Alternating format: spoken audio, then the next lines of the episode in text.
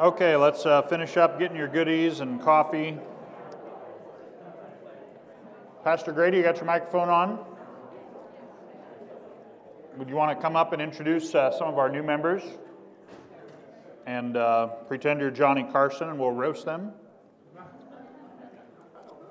That's how we scare them away right after we get you. Roast them. Um, let's see. I see Ed. Becky's over there. Would you guys want to come up here? Do we have another You know what you should do? I know, I know uh, one of them has a uh, son that's a member here. Yeah. I'm sure he has some interesting things to say. Oh. So now we do story time. Uh oh. I don't know. This one's hot. Okay. And um, Melissa Skalicki. I'm sorry. What, how do you say the name correctly? Skolitsky. Skolitsky. I, I missed that check. well, okay. Skolitsky. That's right. And I've been saying it wrong for months, so uh, forgive me.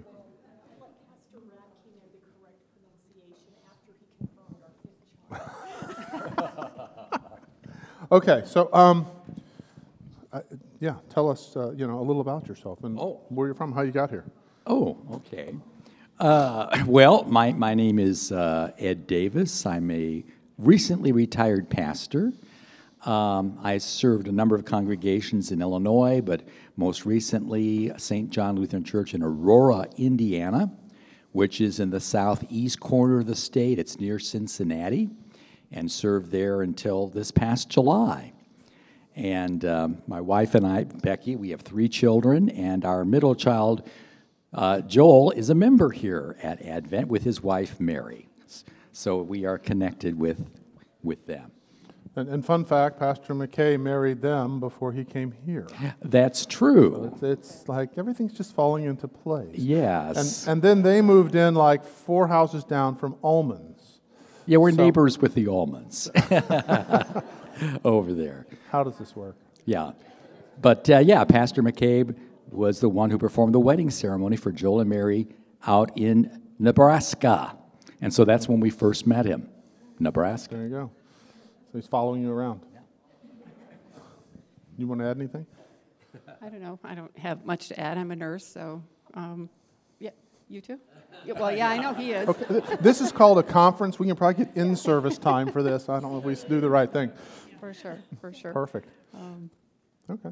I don't have anything else. All right. And Melissa and Jean had business in. Jean's in Detroit. You should all pray for him. And uh, Yeah, okay. Well, but he, he is in membership with us as well. Yeah. So he just could not be here and, and had something come up, so, yeah. So, yeah. we're from Fort Wayne area. Um, we have five children. We have five grandchildren, and I'm a nurse at St. Vincent. I do transplant. There we go. There you go. Well, good to have you all with us. All right, Lord blessing. Okay.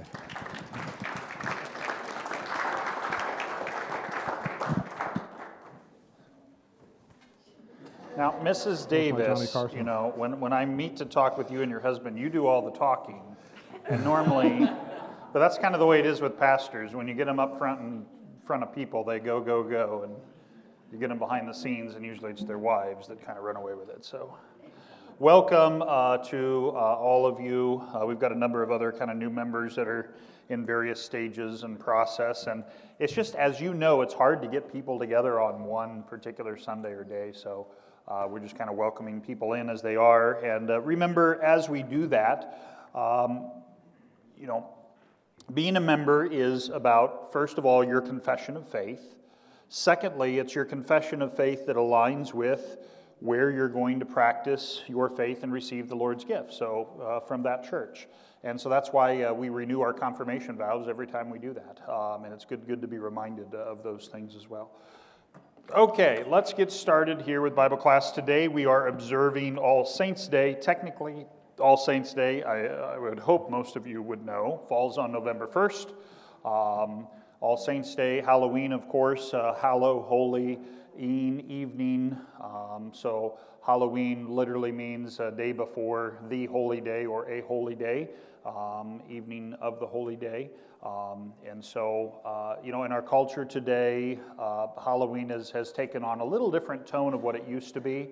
Uh, All Saints' Day was uh, first and foremost a recognition of saints who have been, I call them historic saints, saints who have, have really been martyred for their faith and served the church in a very grand and glorious way. Um, and then there was a separate day. Uh, it used to uh, be observed in, I believe it was in the spring, that was known as All Souls Day. And so the Western Church, the Roman Church, would observe All Souls Day. That was the day that you would remember uh, people who had died. However, the problem with All Souls Day, and currently, according to the, uh, uh, the, the, the, Western Roman calendar, it's actually on November 2nd. So if you have any uh, Roman Catholic friends, they actually would have had a special Mass on November 2nd. That would have been Saturday, right? I think. They've had a special Mass for All Souls Day.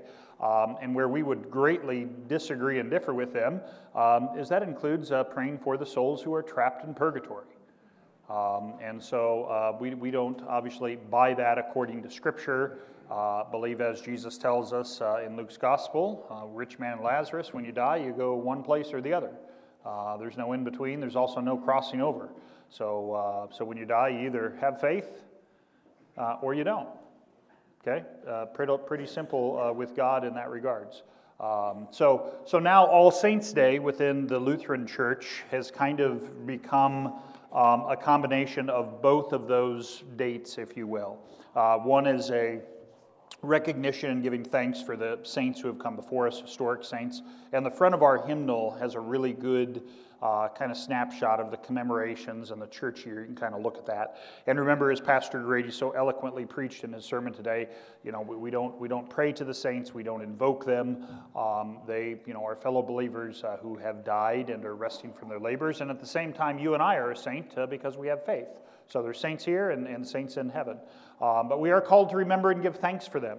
And I think sometimes uh, that's uh, something we're kind of uh, afraid to do. I think emotions sometimes, we don't always want to tap into those things. Um, but uh, God calls us to remember our loved ones who have died. So um, th- this All Saints Day, as we sing some of the hymns, uh, it never fails. I, I, tend to get a little, you know, big guy kind of choked up, you know, uh, kind of, you know, force it down and not deal with it. But uh, you know, and you remember and give thanks uh, for your loved ones that you'll see again. So there's great hope and there's a future yet to come, and all these things are yours in Christ Jesus. So uh, never forget that. Okay. Any questions on All Saints' Day or anything else that's going on before we get into Bible class? Uh, a lot of sports going on. How did Zionsville do with their championship soccer game? Good job, Zionsville. Way to be. Um, yeah, good job. Uh, Lutheran High School was also in a championship soccer game uh, uh, and uh, lost two to one to Argus on a very cold night. And uh, but they were a really good team, so it was really good for our kids to compete. And there, there was a there was a chance. it was really good. They played really well. So uh, football continues. We don't need to go into that. all those playoffs and stuff this time of year. And uh, that's about it. So Purdue beat Nebraska yesterday. A number of you came up and thought I would be crying. I'm not from Nebraska. I lived there for 11 years. So, yes, you tend to root for the teams where you live. But uh, you know, I, we do have some Nebraska paraphernalia, but I wouldn't, I wouldn't say that we're like Nebraska fans. So you're not going to hurt my feelings, okay?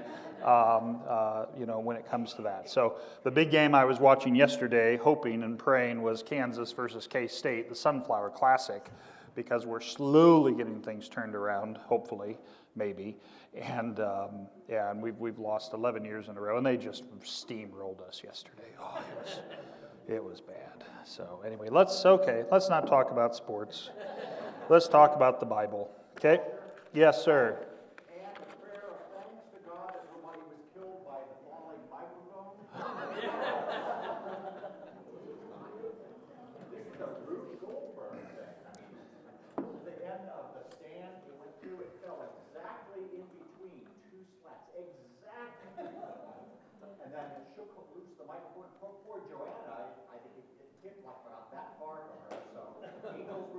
Thanks be to God for that. I just thought our music team was, you know, coming up with some special effects for All Saints Day. Things falling from heaven as if a warning, right? oh, that was uh, so we truly had a drop the mic experience at Advent Lutheran Church. There you go. Put that on Facebook and Twitter, everybody. The mic got dropped at Advent this morning. Okay. All right. Let's get started. The Lord be with you. Almighty and everlasting God, you knit together your faithful people of all times and places into one holy communion, the mystical body of your Son, Jesus Christ. Grant us so to follow your blessed saints in all virtuous and godly living, that together with them we may come to the unspeakable joys you have prepared for those who love you.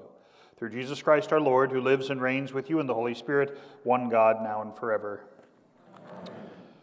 Okay, so we're on chapter six of Marquardt's book, uh, slowly making some good progress here. Uh, none of you have uh, complained, and many of you have told me you're learning something, so we'll just keep the pace we're at, and that's what you're going to get. You get what you get, don't throw a fit. Sacrament of Holy Baptism. So, review for last week, we talked about the word sacrament itself. Remember, that comes from the Latin word, um, well, sacrament is the Latin word. Uh, we translate it in English as mystery, okay? Uh, Greek would be um, mysterion. Um, so sacrament is a mystery. So Paul says men ought to consider us, uh, pastors, those called and ordained, as stewards of the mysteries of Christ. Okay?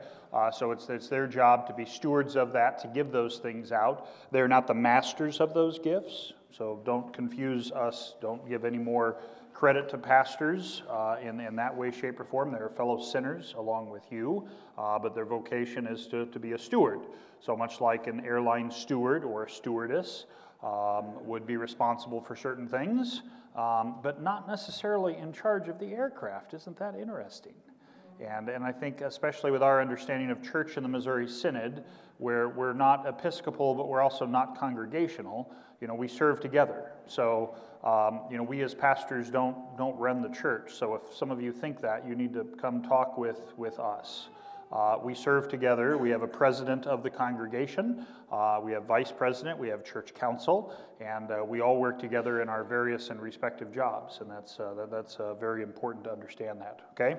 Um, Marquardt goes on there, and we're on page 87 if you've got the book. I'm not sure what the page number is there the Kindle edition if you're following along with that. But at the very bottom, on page 87, he writes this Baptism and the Lord's Supper stand in a class by themselves in the New Testament. So we call them sacraments, meaning divinely instituted actions in which God has attached the heavenly gifts of forgiveness and salvation to humbly earthly elements. Okay? So as Lutherans, traditionally we have two sacraments baptism and the Lord's Supper. And remember, a sacrament is something that, that God has divinely instituted and in the case of the Lord's Supper and baptism, Christ himself has commanded that. Uh, secondly, forgiveness of sins is, is proffered uh, or given uh, through this uh, action. Um, and third, there's a visible element. Okay, so in baptism, it's just regular old water. Okay, so I remember growing up hearing stories from a pastor I had as a young kid who spent a lot of time in the mission field, and he talked about all sorts of, of times where um, you know, he'd, he'd come across an accident, or, or he also served in the military as a chaplain. And you know, one of his questions whenever he'd come across someone who was in a bad way is, "Are you a Christian?" If they said yes, and you know, and he asked a few simple follow-up questions, and he'd ask if they'd been baptized. And if they had not been baptized, he would quickly read scripture to them, and he'd ask them if they'd want to be baptized. And uh, he actually had a couple of baptisms that took place right before you know people died. Um, and I remember as a young kid kind of thinking about this. I've, I've never had, I haven't had that experience in, in that way as a pastor. I've had a few times at a hospital, either with, with children, and let, us not even go into that. That gets me a little choked up right anytime we start talking about stuff like that. Um, but, uh, um, and, and once with, with an older uh, uh, uh grandfather who had never been baptized, that thankfully uh, received the Lord's word, and, and, I gladly did that. So, whatever water you have is there. But I remember this pastor talking about using radiator fluid, right? That was all he had one time. It's got water in it, right? I mean, it won't freeze, at least if it's still good, right? Um, but uh, you get some extra protection in your baptism when you use radiator fluid. No, just joking, don't do that. And uh, don't, don't give it to your pets or your dogs either. And, um, but, uh, you know, as long as water is there, and, and remember it's the Word of God that is the power, uh, that's the dunamis, um, and that's, that's the dynamite, that's the power that is there. It's all in the Word of God, okay? Same thing with the Lord's Supper. So it's simple bread, simple wine. Those are the earthly elements, okay? And there's nothing fancy pants about the bread and the wine, right? So, so last week we got home and my wife said, Boy, you talked a lot about alcohol during your Bible class last week. And I said, Well, I mentioned I went to a pastor's conference and there wasn't a whole lot of drinking. And she said, Well, she said, that means that they probably assume that that's all you guys do when you go to pastor's conferences.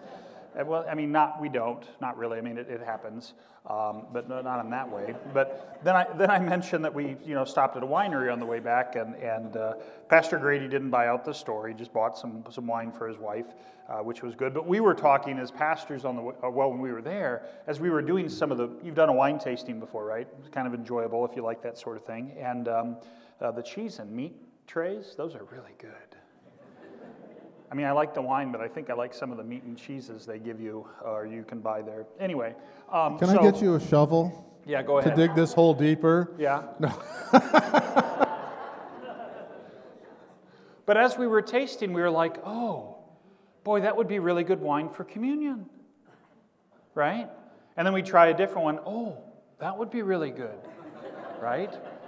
And, uh, and I don't know if I've told you the story, but my fourth year at seminary, I served a little church 90 miles uh, kind of uh, west, southwest of St. Louis in St. James, Missouri.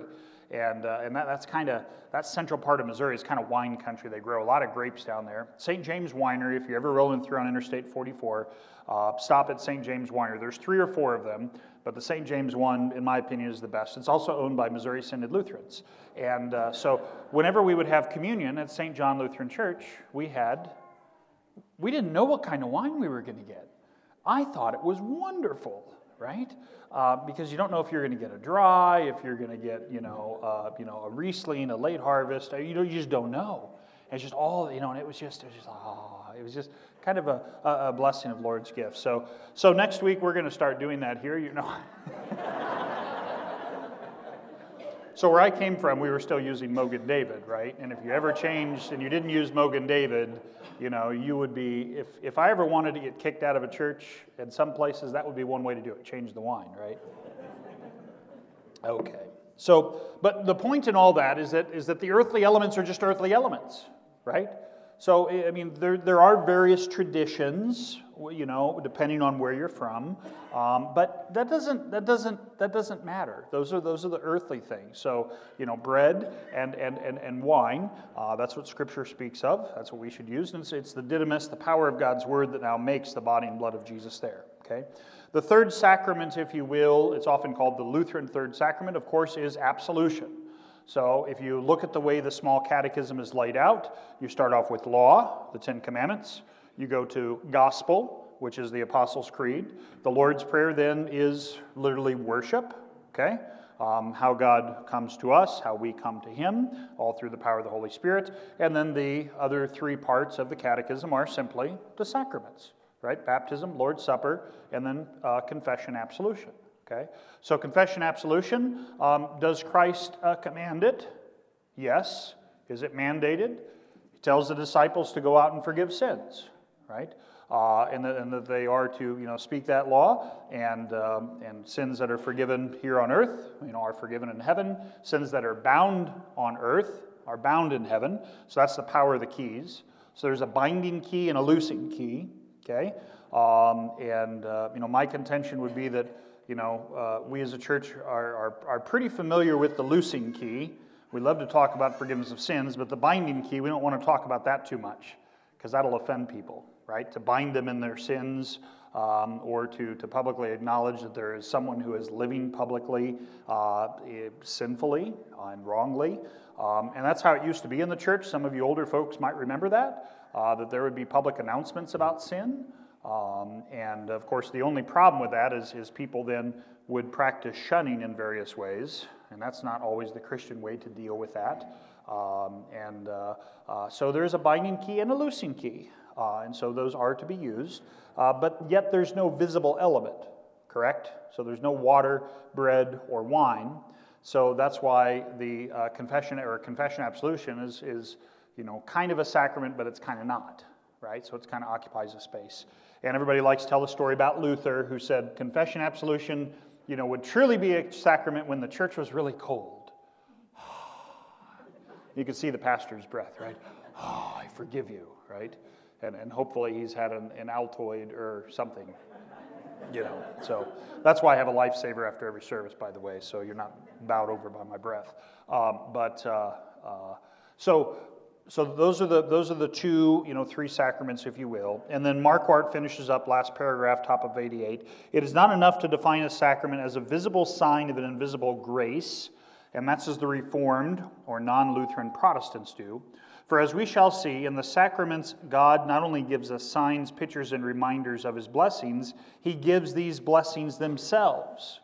So the sacraments are not just signs or symbolical of something else that's represented in some other different realm. Um, these blessings are the blessings themselves, right? So baptism literally does something to you. In baptism, you're literally clothed with the robe of Christ's righteousness. In baptism, your name is written in the family tree. Okay? Or you want to be even more specific, your name is actually written in the adoption agreement that God has uh, begun and instituted on your behalf. Okay? And He now signs it, He now legally adopts you. Okay? Um, so this is you want to see my book? I can buy you one, son. It's a good book. I know we're probably going slow for you teenagers, but some of us older people like to talk. Yeah, I'm, I'm right under Christ's baptism as the source of ours. So if you go back to the beginning of chapter 6, and then it's the next heading Christ's baptism is the source of ours. Okay, maybe I need to pay more attention to you. Hey, there you go. Good job. All right. So the, the blessings are the blessings themselves, right? And so this is the thing if you talk with people um, who, who have been uh, really inculcated with this reformed concept of, of symbolism, of representation, right? And so if you go to a, a, truly reformed church, and yes, Silverberg's, I know there's different branches, and we'll get to that, but you'll get this little altar. Where are you? There you are. You get this little altar that normally sits up front, and it'll just have in remembrance, right? In remembrance of him or in remembrance. Um, and so, you know, now the bread and wine will be put there, but the emphasis is on this is all just a remembering, right? There's not an actual doing that's taking place, okay? Uh, and of course, we would have just issues from a grammar standpoint with that because Jesus says, This body is my, or this bread is my body, this wine is my right blood. So you, you can't just pick and choose which words of Jesus you want to listen to. You know, you need to take them all. So, uh, to be fair, should we remember what he did? Yes. Should we talk about that? So that's, that's absolutely good and right to meditate on that, to remind our children. Um, same thing that God commanded uh, Moses to command the people. You know, these words that I've given you today, you know, are spirit and life. You know, bind them upon your forehead, bind them upon your heart, bind them upon your arm and your wrist, right? Um, and, and so that's why even little uh, Orthodox Jewish boys today still will continue this practice of having a phylactery. You know what a phylactery is? Sounds like something at a store you're not supposed to go to, but a phylactery is a little box. It's a little box that's on your arm, and inside that little box um, is, sometimes in very small print, uh, uh, all of or a portion of the Torah. Okay? Um, so, uh, you know, the first five books of the Bible, or sometimes uh, the whole Old Testament. Okay, so it depends on the tradition of Judaism that they come from. Uh, but inside that little box, there'll be a leather strap, and it'll come up around the neck, and it'll go down around the arm, and go down kind of around the wrist. Okay? Um, so many of uh, God's people took this literally when he said to bind them, word, bind the word unto themselves, they started to do that. And so some Jews today still will have that. Okay? Our next door neighbor in St. Louis, was at seminary, she was a Reformed Jew. Her name was Sima Waxman. Uh, and I, I still I, I, saw her a couple years ago, and I stopped back through um, Facebook her still and stuff. She's a Reformed Jew, very interesting. Um, uh, leads a, a, lifestyle that, that I, I, would disagree with, but you know we we were great friends with her and uh, and her. What was uh, where's my wife? Linda never Linda and Sima were just Linda and Sima. They never really introduced themselves as like they didn't have titles like husband and wife or anything like that, but they were great neighbors. And, and Linda was a, uh, was a Methodist pastor, a chaplain. And Sima was a Reformed Jew, and, uh, and so their, their lifestyle was quite a bit different from ours.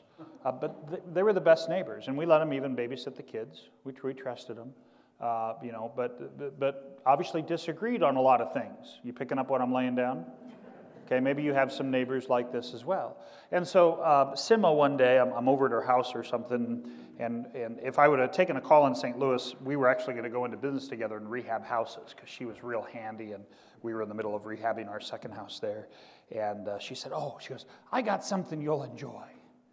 She goes, I want to show you my, my phylactery. you guys are horrible.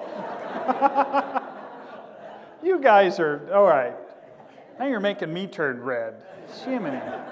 So she pulls out, you know, uh, this little box, I mean, with, with the leather strap, and, and unrolls the little scroll, right? And, and she still remembered because she still went through a, a, bat mitzvah. She was taught how to read. Uh, and so, you know, she's asking my help with some words. And I was at seminary at the time, so my Hebrew was pretty good. Of course, we had a little different uh, uh, um, uh, pronunciation on some stuff. But, uh, you know, and so, and that was something she still kept close to her. It was important to her, okay? Very interesting. You know, even though she thought that, uh, you know, Jesus, uh, you know, uh, could be, well, let's see, who, that would have been 90, who would have been president then? Oh, she was not a Bush family fan. Um, do, huh? Oh, yeah. Yeah, and she said Clinton might be, might be the Messiah. I remember her saying that. So, as a Reformed Jew, of course, they look for the Messiah in various ways. And so the Messiah could be, you know, yeah. We still had bottles of wine together, but yeah, anyway. You, you guys have friends like this or meet people like this, right? I mean, so you, you're still going to be in the world, but not of the world, right? So don't be so, you know, judgmental right away that, I mean, we, we do live in a, in a free country now. You be careful, obviously, with you know, how, how you want them to teach your kids certain things, right? So when they were babies, we weren't so worried, but uh, oh, let's move on. I've said too much now. I always do that. So, so the so the Word of God is literally the Word of God. Uh, and, and the sacraments literally are that which God says they are. They're, their life, their salvation, and that's, and that's a really big deal. Um, so there's also kind of some reverence and some awe for that as well. And so our, our, our, preschool chapel this week with the kids, the lesson we were on was the Ten Commandments and the glory of God, the cloud descending upon Mount Sinai, right? And of course, uh, they've seen some amazing things as they've been rescued from Egypt. And they've had a pillar of cloud that has guided them uh, by day and a pillar of fire by now. They've had the Red Sea that's been parted. I mean, the 10 plagues. I mean, you just, you just, wow, you know. I mean, you and I, I can't say that we've seen that many amazing, stupendous, miraculous things. Can you? Anybody in here raise their hand and say, I can relate to all the Old Testament stuff? I mean, just blows your mind when you hear some of this. River of Nile turning to blood. Freaky, right? So, um, you know, so they get to the, the Mount Sinai. Now, the one thing that really scares them, this is interesting. Even though they've had these 10 plagues, God leading them in all this stuff, do you know what really scares the you know what out of them? The glory of God descending upon the mountain. And God says, Come up the mountain. They won't go up the mountain. Reread this story in the Old Testament. It's very interesting. They won't go up the mountain. So, who goes up the mountain for them? Moses. You got to do your Charlton Heston voice, right? Moses, right? So, so Moses goes up the mountain, right? Uh, but I mean, it's, it's shock and it's awe. The presence of God is a big deal, right? Um, and so the reason I make that connection for you is baptism, Lord's Supper, absolution should be a big deal to you. Because we're talking about the presence of God. Okay? That means a lot for you as you live daily in your baptism. You are literally, not figuratively, literally clothed with the righteousness of Christ. There's a brother pastor of mine by the name of Tim Pauls. Anybody read Pastor Paul's writings? He used to write some stuff on, I don't know if it's a website still up, scolia.net. And he wrote a little um, short story um, about, uh, I don't know what it's titled, Robes or the Robes. And it was about these, these, these two brothers that were, you know, basically given a robe by their parents. And they go out and they do little boy things. They shoot BB guns and they roll around in the mud and, and they fight over Halloween candy and all this other stuff. And of course, the problem is what happens to the robes? They get all dirty, right? Those of you with little kids, you remember all the what it's like trying to keep little kids' clothes clean, right? Or, or, or, or, or some of you moms, you love the baseball coaches who insist that they wear white pants right? You just love that because you love having to get all the stains out of the white pants. And so the robes, and of course, underlying this little short story is all about the fact that you and I have baptismal robes that get what? Dirty. And I love this little short story that Pastor Paul's wrote, and I've used it a couple times. Maybe I'll, I'll circulate it and give it to you uh, at some point, um, because it talks about one, how we get these robes clean, how, how, how, how that process works, where the laundry is done, what that has to do with church, what that has to do with just daily dying to sin and rising to new life in faith, uh, you know, which is God's gift for you in Jesus Christ. Um, but you actually have robes on. Right now, you're wearing a baptismal robe. You're, you are robed in the righteousness of Christ. Go ahead and look at yourself. Just look around. Can you see it? You can't see it, can you? Okay? So, so to this world, that's, that's just too mystical, might be the word. Or, or mysterious would be the word maybe we would use. And we believe it. Why? Because Scripture says so. It says we're clothed with it. Okay? Same thing with simple bread and simple wine. It's the body and blood of Jesus. Right? It, it's, it's still bread and wine. We're not saying it's not. Jesus didn't say it's not. But we treat it a little differently. Right? And that's kind of a big deal when your sins are absolved, right? When you hear Christ speaking through your pastor. And then I would also say this when you share the forgiveness of Jesus with other people, how big of a deal is that, right? We're really good at, you know, oh, I'm sorry. Ah, that's okay. No big deal.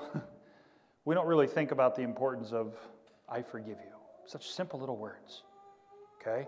And especially for spouses that are married, those words are so important. Okay? And when someone doesn't say them and you're looking for them, how do you feel? When you've said, I'm sorry, and somebody hasn't said to you, I forgive you, okay, then you turn into a sinful Grinch, don't you? Because you're like, they didn't say they forgave me. Now I'm even more mad than I was before. right? And that's the sinner in you, okay?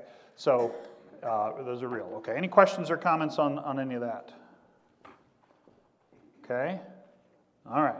Christ's baptism as the source of ours. So the baptism of our Lord, and, and watch where he goes with this. I think this is just, just uh, marvelous. Which opens his public ministry, is reported by all four evangelists. It must be of major importance.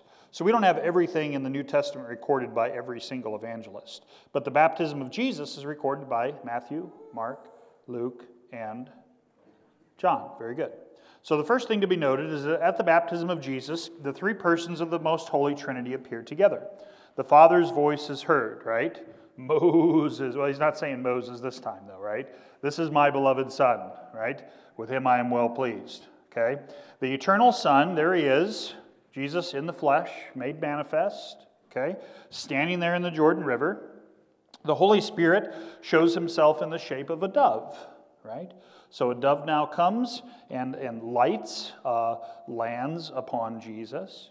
Now, this explicit Trinitarian theophany, and theophany means appearance or manifestation of God. Theos is God, okay? Uh, uh, phani is, is revelation, okay? Uh, or, um, yeah, let's stick with that. Or at Jesus' baptism. Now, this is unique. There is nothing quite like it anywhere else in the entire Bible. The same triune God now meets us in our own baptism. Now pretend you're preschoolers with me. Put your hands to your mouth and go, oh my. So, this same thing that now has happened to Jesus has happened to you. So, this is kind of the, the shock and awe, the wow, this baptism thing, this is, this is a real deal. Okay? Um, this, this, is, this is a big deal. Okay? Interestingly, the precise formula in the name of the Father, Son, and Holy Spirit occurs in Scripture only in St. Matthew 28 19. And there is part of the Lord's baptismal command. So baptism is thoroughly Trinitarian. Yet there seems to be on the face of it a problem here. If baptism is for the forgiveness of sins, do you believe that? And if Jesus is sinless, do you believe that? Both of which Scripture clearly teaches, then what can be the meaning of his baptism? Good question. Okay? Surely it is not enough to say that the Lord was simply setting a good example. Now, I've asked that of other you know, pastors or people that, that aren't Lutheran. You know, what, what does Jesus' baptism mean? And a lot of times I'll, I'll get the same response on various things. Jesus is just setting a good example, right? So it's the whole WWJD bracelet wearing, you know, craze. Has that worn off yet? That started when I was, you know, still in school myself as a little kid. What would Jesus do? Right? So now you, you as a Christian need to think all the time about what would, what would Jesus do in this situation? Right? And if you can figure out what Jesus would do, then if you do that, then everything will be good, right? Or at least you'll be on the right path. Okay? The problem though is that, you know, that's all speculation. What would Jesus do? You know? Would you imagine Jesus had picked up a whip and gone to the temple and gone into a frightful rage and driven out the money changers? Wapa! Hala! Get out of here! Right? I mean, you know, as you have all these things that, that you know, there are things that I was like, that doesn't make any sense. You know, so, so we, we have to make sure, you know, the best way to always look at it is what did Jesus do? Okay? Or, uh, present tense, what does Jesus say? Meaning, what does Scripture say now? okay? Um, and, uh, and then realize that one, you have a lot of freedom in this life. The Lord promises uh, to be with you in the midst of all of it. He knows you're going to screw up, He knows you're going to make some of the wrong choices. Um, and yet, He's there to, to pick you up. And, uh, you know, sometimes you don't realize you're making wrong choices, do you? Were you stubborn like that when you were like 19 or 20? And there were things that you look back on, you're like, that was really stupid. Why did I do that? Am I the only one that does that? Okay, oh, just checking. So, you know, and if you if you know if you know if you knew then what you know now, we always like to say, of course you can't go back and do that, right? Uh, and then you can try and force all that stuff upon your kids, and they're like, yeah, whatever. oh, I respect my dad more and more each day. I gave that man such a hard time. Okay, uh, let's move on here. So we may begin with the clue he gave in St. Luke 12:50, and let's read that together. I have a baptism to be baptized with, and how pressed I am till it be completed. Now, the Savior cannot be speaking here of his baptism in the Jordan, which had already happened. He must mean that great baptism, which was to culminate on the cross, where it would be finished or completed. For Jesus, and you might want to underline this, for Jesus, baptism means the cross. And not just the cross that you pick up and bear each day, okay? And you might if you're like most people, have more than one of them. You got a few crosses you're lugging around, right? Back in Lent, we were, were we putting, where did he go? Oh, did he leave? We were putting the cross away, or maybe we were taking it out for Lent. I took a picture of Pastor Grady, you know, carrying the cross through the narthex. I don't know if any of you saw that on Facebook. I thought it was really funny. Um, so for us, the cross means quite the opposite of what it meant for our Lord death for him, but life for us. So on the cross, he is the testator, right? The one who now gives the testament, who implements it. We are the beneficiaries, okay? Um, I could call on a few lawyers here to help us further explain this, but I think you get it. His holy life and death provide the input. The output of full and free salvation comes to us. And let's take a few more paragraphs before we close. Christ's baptism and our baptisms are related then through his cross. They are alike in that both his baptism and ours point to his cross. Yet they differ in the direction of this current. And go back to when Marquardt talked about the electrical current. And if you read some of his writings, he loves to use that analogy, right, of current flowing a certain way in a circuit. And, And uh, that's just part of who Marquardt was. Um, so, yet they differ in the direction of this current of salvation, for they stand on opposite sides of his cross, right? So, positive and negative. We could call on an engineer to explain that to us, but let's move on. We may think of our Lord's baptism as a great tide that washes the world's sins onto him and sweeps him and them to the cross. It is precisely at his baptism, therefore, that Jesus stands revealed as, let's read it together, the Lamb of God who takes away the sin of the world. Now, just close your eyes and imagine this. All the sins of all time, right? If you've ever seen, you know, a flash flood or you've been at the ocean and you've seen the waves wash things in, right? And now, just all the sin of all time is being washed, is being funneled, is all being focused there upon Jesus at the cross. All time. All right? And that's pretty powerful when you start to think about that. All sins, uh, you know, past, present, and future, all now are, are, are being driven, focused, pushed to the cross, to Jesus. Okay? So it is precisely now at his baptism, therefore, that Jesus stands revealed as the Lamb. From the cross, however, flows to us the saving tide of our baptism, full of God's mercy, forgiveness, and life. And then he goes on, he says there's an analogy from photography that suggests itself. From one single negative, many positive pictures may be made. Raise your hand if you've ever developed film before. I was actually in the photography club uh, when I was in high school. Um, I, I kind of like taking pictures. But you know, if you're a young high school male, you also like the idea of a darkened room. Um, but I better stop there. Um, so uh, the negative differs from the positives only in that black and white are completely reversed.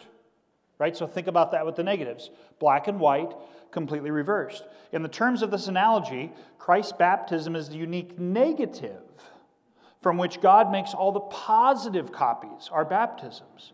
So through the cross, his baptism is the reverse of ours. Let that sink in just a little bit. I think that's kind of that's another marvelous section. So this biblical understanding of the relation between Christ's baptism and ours is solidly entrenched in the mind and worship of the church. And that's why we talk about this a lot. Okay? And you, you should hear us mention it, and I, I hope you do in, in Bible class, in our sermons, because it, it, it's, it's just a wow, it's all there.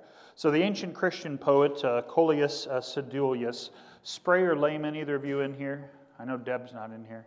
I'll have to track them down later. I tried to find this hymn, um, and I couldn't. It was in TLH. We it didn't make LW or LSB. But let's let's read this, and then uh, and then we're going to close with another Epiphany hymn. You ready? Um, Within the Jordan's crystal flood, in meekness stands the Lamb of God, and sinless sanctifies the wave, mankind from sin to cleanse and save. So here comes the, the big wave of all the sin, right? And all of it now comes to Jesus, right? And if you've been to the ocean before, what comes in must go out. And what goes back out now is cleansed and is sanctified now to you. Okay? Uh, and you now who live in, in all of your vocations in life, you now have the great opportunity to, to serve your neighbor. And serving your neighbor is, is, is not just specifically being little missionaries that you've got to understand the doctrine tell them about Jesus. You just do what God has given you there to do, right? So, so if you're a bank teller, be the best bank teller. Make sure you give people the correct change and you put the right money in their account, right? Um, so, I mean, do your job and do it well. And in serving your neighbor now, God is at work in that very amazing way. Okay, let's close with I've got one more hymn that I just want to focus us on, and we'll read the first stanza and then we will pray for the day. You probably recognize this one, right? Okay, to Jordan came the Christ our Lord. Okay, and let's uh, let's just read uh, the first uh, first stanza together. You gonna be able to fit it all on there? Okay. You know what? I've got a hymnal here, so I'll just look it up while we're doing that. You ready to go, son? Here we go. 407. Let's say it together. To Jordan came the Christ our Lord to do his Father's pleasure. Baptized by John, the Father's word was given us to treasure. This heavenly washing now shall be a cleansing from transgression, and by his blood and agony, release from death's oppression A new life now awaits us. Lord, remember us in your kingdom and teach us to pray. Our Father, who art in heaven, hallowed be thy name. Thy kingdom come, thy will be done, on earth as it is in heaven. Give us this day our daily bread, and forgive us our trespasses, as we forgive those who trespass against us. And lead us not into temptation, but deliver us from evil. For thine is the kingdom, and the power, and the glory, forever and ever. Amen. Amen. Have a blessed uh, day and week in the Lord. Uh, I will be gone this week, taking a few days to go hunting in uh, South Dakota. I have had a couple of requests to bring back Runzas. Anybody know what Runzas are? So if anybody wants me to throw extra Runzas in the cooler and freeze them, I will br- gladly bring them back. Oh yeah, Monty and uh, okay, we got a few of the Brazil. Okay, peace be with you. Bye bye.